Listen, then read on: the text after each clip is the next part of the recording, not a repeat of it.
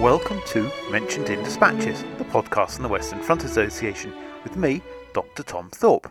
The WFA is the UK's largest Great War History Society. We are dedicated to furthering understanding of the First World War and have over 60 branches worldwide. For more information, visit our website at westernfrontassociation.com.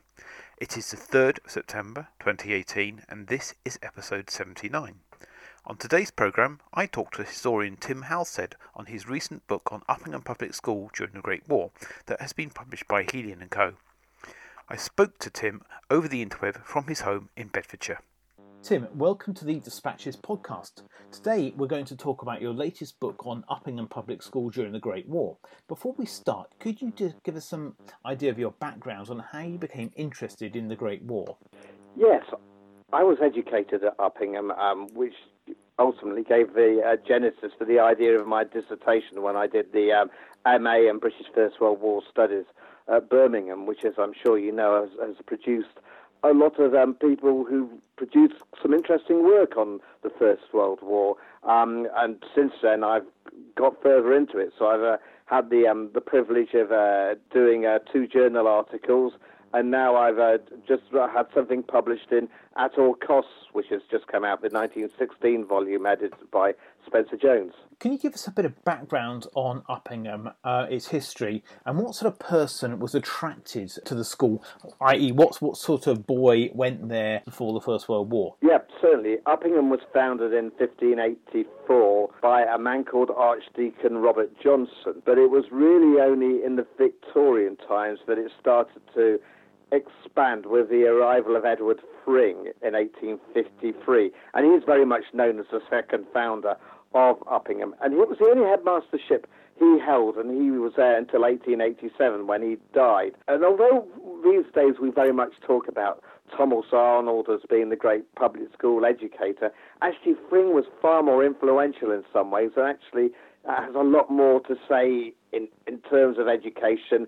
Arnold was only interested in the intelligence boys, and uh, Thring was very much in, interested in bringing the best out of every boy. The, the concept of the all-rounder, which you will hear a lot of Uppingham headmasters talked about over the years, and in particular, Thring liked to talk about truth, courage, and self-control, which were really important things to him the sort of boys that he, families he attracted were basically northern industrialists and people working in the city with a few um, professionals thrown in as well. So it was very much the um, the new rising middle class who, who started to ascend once the corn laws had been abolished and uh, industry started to take over from agriculture as the uh, as the primary source of re- wealth within the country. So, one very obvious question, which I have omitted to ask where exactly is Uppingham? It's in Rutland, which is in the Midlands, and it's the smallest county in England. Now, doesn't Uppingham have a very uh, famous connection with Vera Brittain? Could you just give us a bit of background about that? Absolutely. Um, Vera Brittain, brother, was educated at Uppingham. Um, her,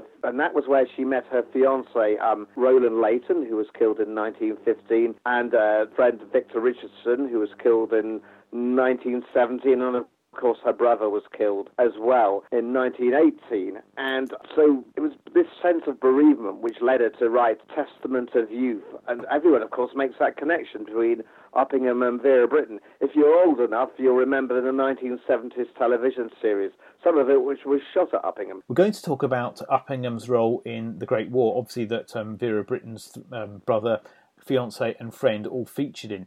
Could you give us a rough idea of how many former pupils from Uppingham actually went to war and what their sort of, I suppose, contribution was to the war effort? The total number that they believe served is two and a half thousand. The um, a man called J.P. Graham, who was very much the archivist of, of Uppingham, uh, and he was an old boy and a trustee eventually he he reckoned he had two and a half thousand names.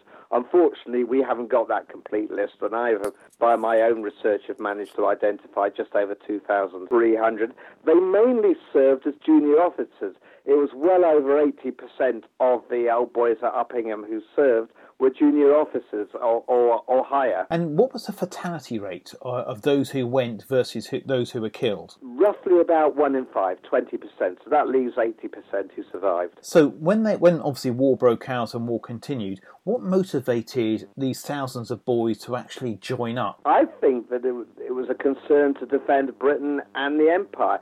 The more I look at it, I think in 19, 1914 and the years leading up to it, the rise of the OTC was very much, I think, a, a sense of that traditional duty within England and the rest of Britain of the militias and the volunteers. And that while there was no conscription, when your country was under threat, you needed to defend it. And they very much defended and believed in the British way of life. Now, there are some historians who have, who have advanced um, an argument that very much that public schools were, were in effect brainwashing their pupils um, through their various lessons, the values that they were inculcating, um, the, t- the teaching of, of Latin and classics, as well as the sort of athleticism and the patriotism which you know went through the school, and, and they generally created, so we say, products a bit like um, General Melchett and Lieutenant George from Blackadder.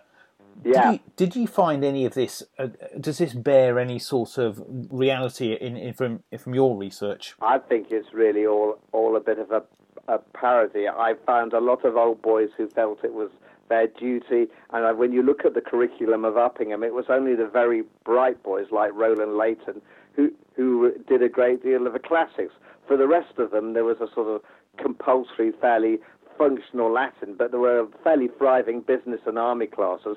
And what the parents were interested in was preparing their boys to either work in their businesses, because remember them, a lot of them, the, the parents were industrialists, you know, small factory owners, that sort of thing in their own right, and wanted the, their boys to be prepared for that, rather than the the whole piece of the classics and learning about great classical military histor- historians. I find I find that quite difficult to buy from what I've looked at Uppingham, to be quite honest. And then there's a following argument which looks at the role of obviously public schools educated people in certain ideals of to be gentlemen and to their training and ethos and, and many of these these boys went on to become junior officers as you point out. Do you think their actual education and the values that they that they took uh, into into uniform actually helped them be effective leaders? Yes, very much so, certainly in the case of um, Uppingham, because I think it was uh, the, the very much Thring's idea was to promote the qualities of um, independence, inquisitiveness, and self-confidence, which of course are, are, skills which are very handy if you're a junior officer, especially if you're in the in- infantry. But bear in mind, of course, not everyone was um, an infantry officer. You know, there were also technical skills which made you a good, capable officer.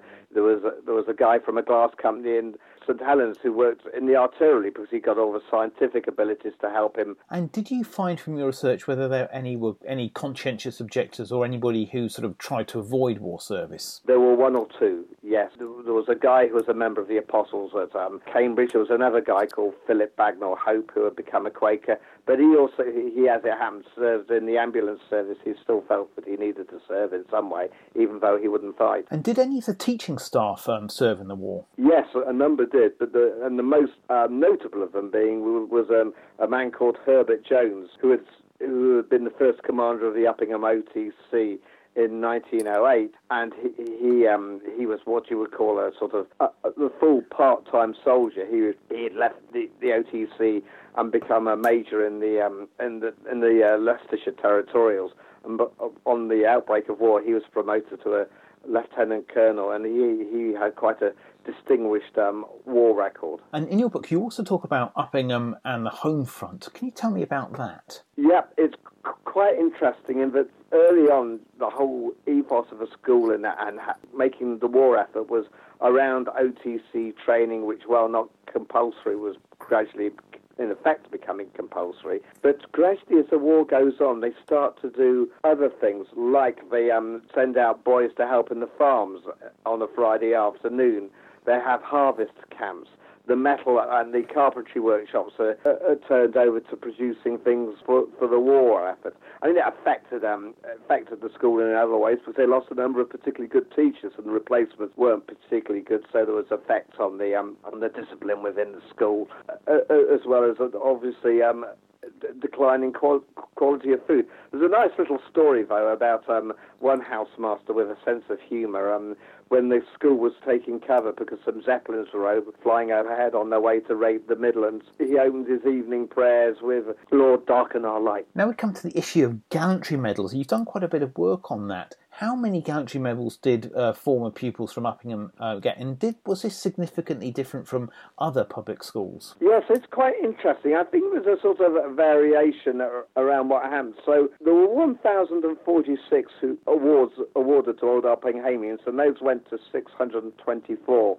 Old Uppinghamians in total. So in other words, some won more than one gallantry award. You know, for example, Collings Wells, he he won a Victoria Cross and a DSO. So, you know, there's obviously that sort of thing. If you look at public schools, there's a distinct small group of about 10 that the army had traditionally recruited from before the First World War. And what I did was I looked at two other schools with a similar number of uh, boys at, at the school at the start of the um, the war to make a, a, a, comparison. One was Winchester, which was one of the um, traditional schools, and one which was Tonbridge, which was very much a, um, a school like Uppingham, similar sort of parent parent base. And what's really remarkable is that for Tonbridge and Uppingham, the number of DSOs and military crosses awarded is quite uh, similar. But when you look at Winchester, there's 50% more DSOs awarded, and surprisingly, considering that there were more senior rank who, who um, at Winchester who were in the service, so in other words, less of a pool for MCs to be awarded to,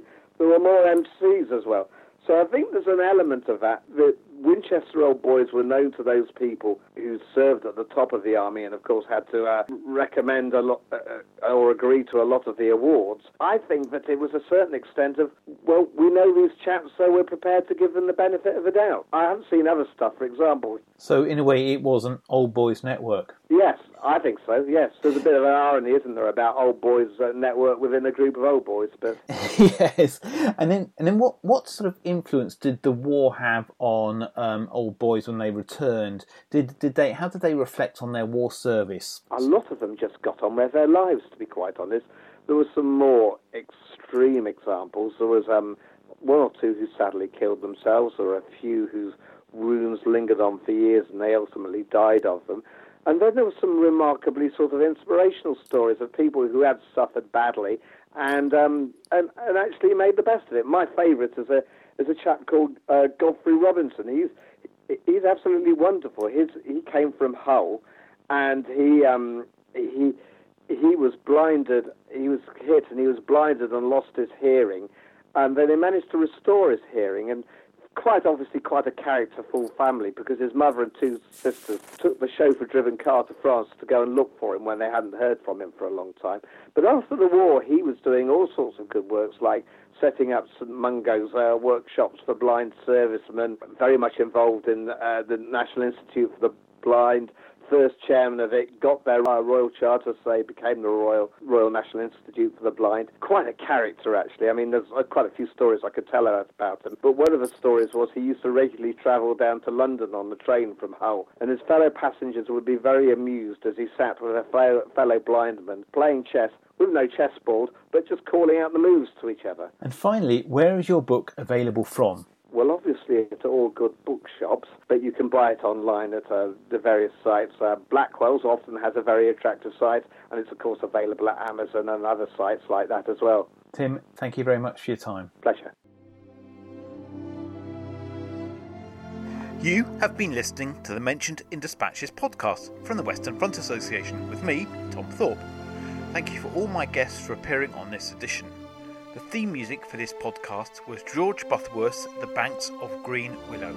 It was performed by the BBC National Orchestra of Wales, conducted by Krish Russman, and produced by BIS Records. This recording is part of a collection of orchestral works by Butterworth performed by the BBC National Orchestra of Wales and supported by the Western Front Association. This is available from all good record stores under the record code BIS2195. Until next time.